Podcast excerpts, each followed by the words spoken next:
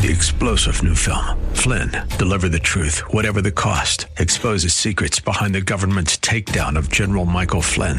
Flynn knew what the intel world had been up to. He ordered the first audit of the use of contractors. This set off alarm bells. He told the truth. He was the most dangerous person for Donald Trump to hire. They had to get rid of Flynn. Flynn, deliver the truth, whatever the cost. Available now. Watch it today. Go to salemnow.com. Salemnow.com. Faith.com. Faith Talk 570 WTBN Pinellas Park. Online at letstalkfaith.com. Versions of this hour have been pre-recorded for broadcast at this time. Odyssey. The following program was pre-recorded for broadcast at this time. Up next is Verse by Verse, sponsored by Verse by Verse Ministries.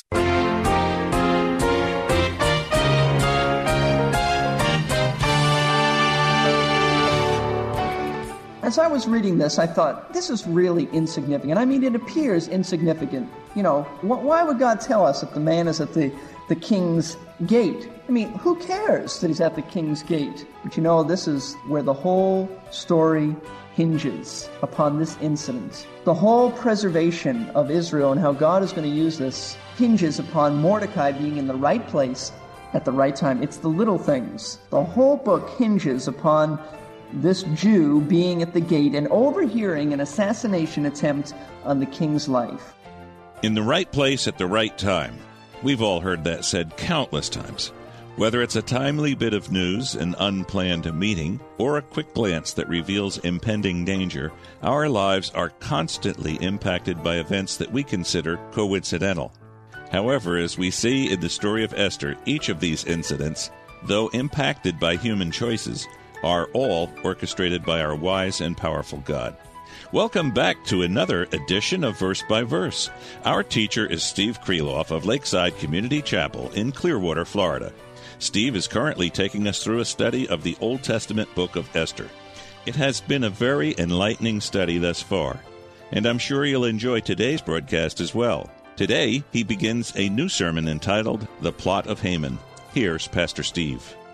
This past week, I received in the mail an editorial by Elwood McQuaid, who is a Bible teacher on the Moody Bible Institute staff. And the editorial that was sent to me is called A View from the Gun Barrel. Now, I don't know if this has been published in Moody Monthly or or what. It was something that Elwood McQuaid sent to me, and we spoke about it, and I don't know if this has been published or not. But this editorial is about the rising hatred towards Jewish people taking place in our nation. Rather scary editorial, and I just want to read a little bit from it. It's, it's five pages long. I'm not going to read five pages, but I am going to take a few excerpts from it.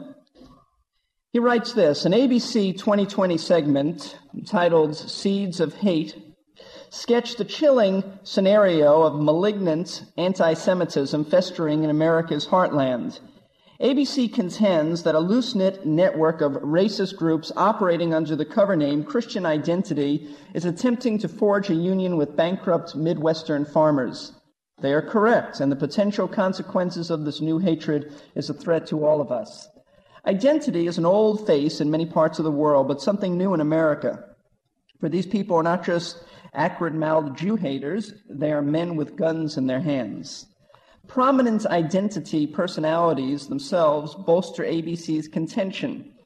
He has in parentheses Reverend William P. Gale, says this, and this is a quote Patrick Henry said, Give me liberty or give me death. Well, we're changing that now. We're going to keep our liberty and give them death. Richard Butler of a group called Aryan Nation says this For it is God's will that he is going to separate and bring forth a new nobility who is to defeat the mongrel hordes of Antichrist Jewry. At least, and now Elwood McQuaid is writing, he says, at least some debt uh, ridden farmers are buying the message that conspiratorial Jewish bankers are funneling monies from foreclosure sales into their fat pockets. Nebraska farmer Dan Hawkins, before a 2020 camera, said this In my opinion, the Zionist Jew is pure evil. And yes, they have designs on my farm, my neighbor's farm, they have designs on the whole earth. Now, Elwood McQuaid goes through some of the points and propositions of their thinking, and I'm not going to read you the first point, but he says the second proposition regards Asiatics and colored peoples as subhuman, while whites are locked in a mortal struggle with Jews, the literal offspring of Satan. Identity preacher Colonel William P. Gale, Ministry of Christ Church, Mariposa, California, explains blacks and Asiatics belong to a pre Adamic race which occupied the earth before Adam and Eve were created. Therefore, and I'm quoting, the Bible is not a history of all races, it is a history and guidebook of the white race and begins with Adam.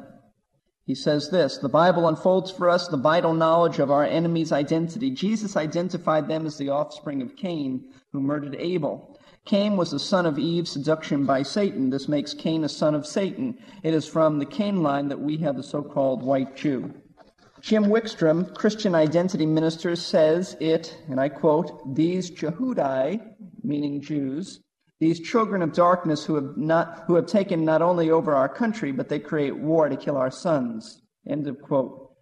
It is in this perverse spirit that George Stout, Aryan Nation's Texas leader, raises his call to war, and I quote from George Stout. Aryan warriors, do not turn away from your duty. Do not worry about the final tribulations. Face them with head held high, with praise of Yahweh on your lips and an assault rifle in your hands. Now, Edward McQuaid says officials worry that while the hate groups with their growing arsenals are still relatively few in number, their potential for violence is formidable. Christians must be alerted to this menace. Ministers who faithfully pre- preach biblical truth about God's love and, and program for the Jewish people in Israel are marked men. Listen to the identity challenge to farmers, and he quotes, and this is a direct quote You wonder why you're losing your farms and ranches and businesses out there? Because your minister has lied to you concerning a bunch of international communist Jews that have stripped your wealth and your land from you. End of quote. McQuaid writes, You can be sure that economic hard times will amplify the message and let it be heard by the unemployed in other sectors.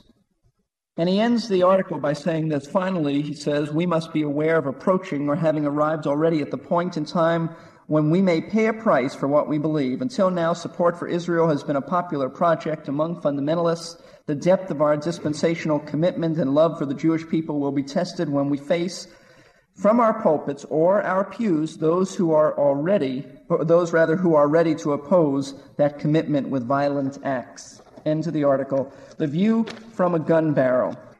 Sounds, sounds a little scary, doesn't it? It is.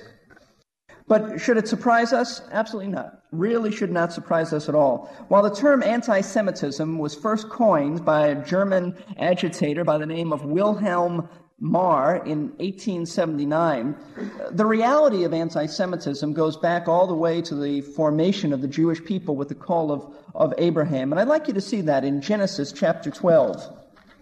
God has called Abraham to come out from his people. God is beginning to start a new work with the call of Abraham. Abraham being a Gentile, there were no Jews at this point. Abraham really was a Gentile in Isaac shall your seed be called. And in Isaac, the Jewish nation really began. But with the call of Abraham, it's had its formation. And God says to Abraham in Genesis t- chapter 12, verses 2 and 3, And I will make you a great nation, and I will bless you, and make your name great. And so you shall be a blessing. And I will bless those who bless you. And the one who curses you, I will curse. And in you all the families of the earth shall be blessed. Throughout God's Word, now this is only the beginning, but throughout God's Word, we, we constantly hear His voice continually offering hope to Israel in anticipation of persecution for Israel. That is a theme that runs throughout the Old Testament. God says, Fear not, I'll be with you, I will protect you, I will watch over you. Let me just share with you a few of these references. Isaiah chapter 54, verse 17. God says, No weapon that is formed against you shall prosper, and every tongue that accuses you in judgment you will condemn. This is the heritage of the servants of the Lord, and their vindication is from me, declares the Lord. In other words, no weapon and no words will work ultimately against Israel. Now, that doesn't mean that you, you know, couldn't persecute the Jewish people. Obviously, history has shown that you could, but ultimately, nothing will work against Israel in terms of ultimate destruction. No gun, no language, none of the stuff that we read will ultimately wipe out the Jewish people. And then in Isaiah 63, verse 9. In all their affliction, he was afflicted, that is God, and the angel of his presence saved them or delivered them. In his love and in his mercy, he redeemed them, and he lifted them and carried them all the days of old. Now, the angel of his presence is none other than the Messiah, the Lord Jesus, before the incarnation. And, and scripture is telling us that he watches over Israel and he guarantees their survival. Who's watching over Israel? The Lord Jesus is watching over Israel. But I suppose that, um, that my favorite passage dealing with God's protection of Israel is found in Jeremiah 31.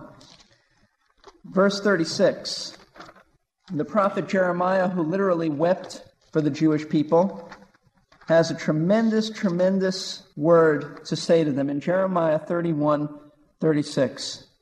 If this order departs from, from me, or if this order departs from before me, declares the Lord, then the offspring of Israel shall also cease from being a nation before me. Now, what's he speaking about? He's speaking about in, the, in verse 35 that God is the one who gives the sun for light by day and gives the, the moon and the stars for light by night, who stirs up the sea so that its waves roar, and the Lord of hosts, the Bible says, is his name. And God says, if you could wipe out the moon and the stars and the, and the sun, and the way that the, that the oceans roar, then you could wipe out the Jew.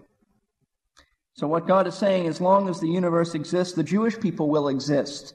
The Jew will never be destroyed from the face of the earth. And that is God's promise to the nation of Israel.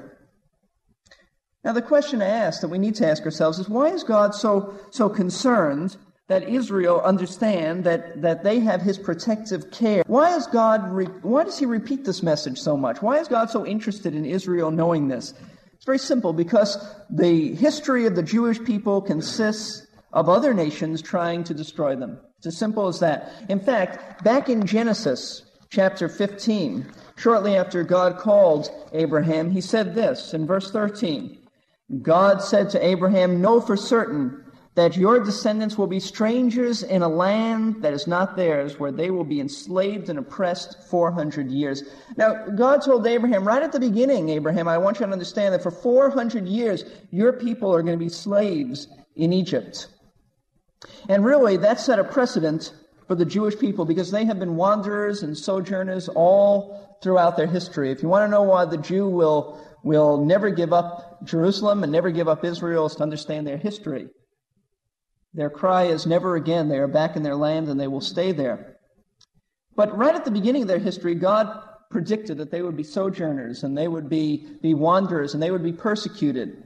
David Levy, writing in Israel My Glory, member of the staff of the Friends of Israel, writes this God made this astounding declaration to Abraham, and for more than 3,500 years, from Egypt to Europe, nations have tried to destroy the Jewish people. Although this prophecy was fulfilled when Israel was taken captive in Egypt, since that time Israel has been a sojourner in various nations for a good portion of her 3,500 year history. Nation after nation has tried to exterminate the Jewish people from the face of the earth. Blinded by anti Semitism, they have looked on the Jewish people as the blight of the world. A simple glance at these persecutions is startling. Such nations as Egypt, Assyria, Syria, Babylon, Persia, Greece, Rome, and Germany have all tried to destroy the Jewish people. In 70 AD, Rome destroyed Jerusalem, killing 1 million Jews and taking 97,000 into slavery.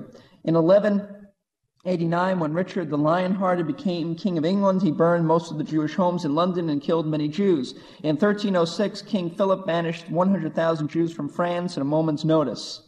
In 1348, Jews were blamed for the plague which broke out in Europe, and thousands were burned or tortured to death. In 1492, during the Spanish Inquisition, thousands of Jews were forced to leave Spain without their possessions. Many were taken slaves or killed as they wandered to various countries. In 1903, Russia restricted and massacred thousands of Jews, leaving them in an impoverished state. In 1933 through 1945, the Jewish population of Europe suffered its greatest persecution when Hitler destroyed six million Jews. History, he says, has clearly shown that nation after nation has tried to put out the apple of God's eye. So the answer is that God is so concerned that Jewish people know he's protecting them, and true to his word, that not only has he given passage after passage in the Old Testament speaking of this, But God has specifically given one book in the Bible to communicate this very message. And so I'd like you to turn to the book of Esther as we've been studying Esther to find this out, because the book of Esther is written with one main message in mind. And the message is this preservation through providence. God will preserve his people through providence. That's how God protects his people. That's how God, by the way, today is still protecting his people. And the, the Lord willing, we'll get into that in weeks to come about the modern state of Israel and some real parallels between what God is doing now and what he has done in the past. But preservation through providence, he that keepeth Israel is not taking a nap.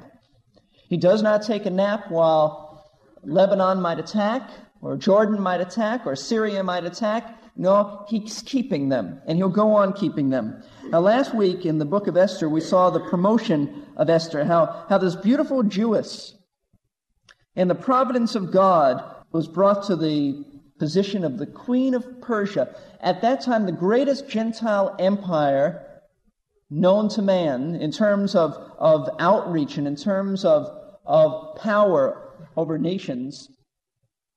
Persia. And here is a Jewess who, in the providence of God, ascends to that position over one of the greatest Gentile powers of all times. Just incredible. So that was the promotion of Esther. Tonight, we want to begin to look at the plot of Haman. He is the adversary of the story and the man who wants to exterminate all the Jews. He is the Hitler of his day, and we'll only see a little bit of it. We, we will not be able to see all of it tonight, but you'll begin to get a feel for the, for the plot unfolding and the adversary. So we want to look at the attempt to kill the king and the anger of Haman and how they fit together. The attempt to kill the king. Throughout the book of Esther, and we said this over and over again, but it's worth saying again, we never hear God's name mentioned. Never. But with the eye of faith, we see him working, don't we? We may not hear his name or read it, but we see him by the eye of faith working off stage, behind the scenes and the shadows to accomplish his plan to preserve Israel. That's the remarkable truth of this book. He that keeps Israel is working behind the scenes to keep Israel. And God knows all about what's going to happen because he's not asleep. It's not taking him unaware. So before Haman plots to destroy Israel, God's invisible hand moves in the course of human events. Now let's pick up chapter from chapter 2 at verse 19. This is where we left off last week, so we're just picking it up in our Bible study. And when the virgins were gathered together the second time, then Mordecai was sitting in the king's at the king's gate. Esther had not made had not yet made known her kindred or her people, even as Mordecai had commanded her. For Esther did what Mordecai told her, as she, uh, as she had done when under his care. Now, we left off last week that the king um, delights in Esther, and he has made her the queen over, over Persia, and he holds a banquet, a feast, in her honor, Esther's feast. And basically, what verse 19 is saying that the other uh, women they were they were turned down. You know, they they could were no longer in uh, in a position to be possibly queen of Persia, and that's what happens. But what we want to notice really is verse 20, because now we find that Mordecai is sitting at a place called the or verse 19. He's sitting at the king's gate. Now, if you don't understand, as I didn't until I studied this, uh, a little bit about what the Bible means by the king's gate in ancient times, you might get the wrong impression. Mordecai is sitting there, and uh, it does not mean that he's trying to get into the palace, kind of like a pauper sitting outside waiting for someone to notice him. That's not the thought here. Nor is the thought that Mordecai is, uh, is lazy. He's just sitting around doing nothing. No, no, no. In the ancient Near East, the gate was the place where legal matters were settled. The gate was the courthouse of the ancient world. Most of the cities were walled, and everybody eventually had to pass through the gate of the city at, at one time. You didn't go, out or into the city except you went through that gate. And so it was a very good place to hold court. Probably, and we're not told this specifically, but I think it makes sense, that through Esther's influence, Mordecai has been appointed as a, as a judge or a magistrate. He's, he's in politics now. He's at the king's gate because he belongs there. He's a judge. But even though she arranged, arranged for this, it doesn't mean that she let her Jewish identity be known. In fact, verse 20 uh, says that, that she did not let her identity be known, but she probably pulled some strings and said, I want this man in this position. Now, as I was reading this, I thought, this is really insignificant. I mean, it appears insignificant. You know, wh- why would God tell us that the man is at the, the king's gate? I mean, who cares that he's at the king's gate? But you know, this is, this is where the whole story hinges upon this incident. The whole preservation of Israel and how God is going to use this hinges upon Mordecai being in the right place at the right time. It's the little things the whole book hinges upon this Jew being at the gate and overhearing an assassination attempt on the king's life. Let's look at verses 21 through 23. In those days, while Mordecai was sitting at the king's gate, Bigthan and Teresh, two of the king's officials from those who guarded the door, became angry and sought to lay hands on King Ahasuerus. In other words, they, they wanted to kill him. They didn't want to just put their hand on him, they wanted to kill him. But the plot became known to Mordecai, and he told Queen Esther, and Esther informed the king in Mordecai's name. Now, when the plot was investigated and found to be so, they were both hanged on a gallows, on a gallows, and it was written in the book of the Chronicles in the king's presence. Quite frankly, assassination attempts on ancient kings was a common occurrence in Persia.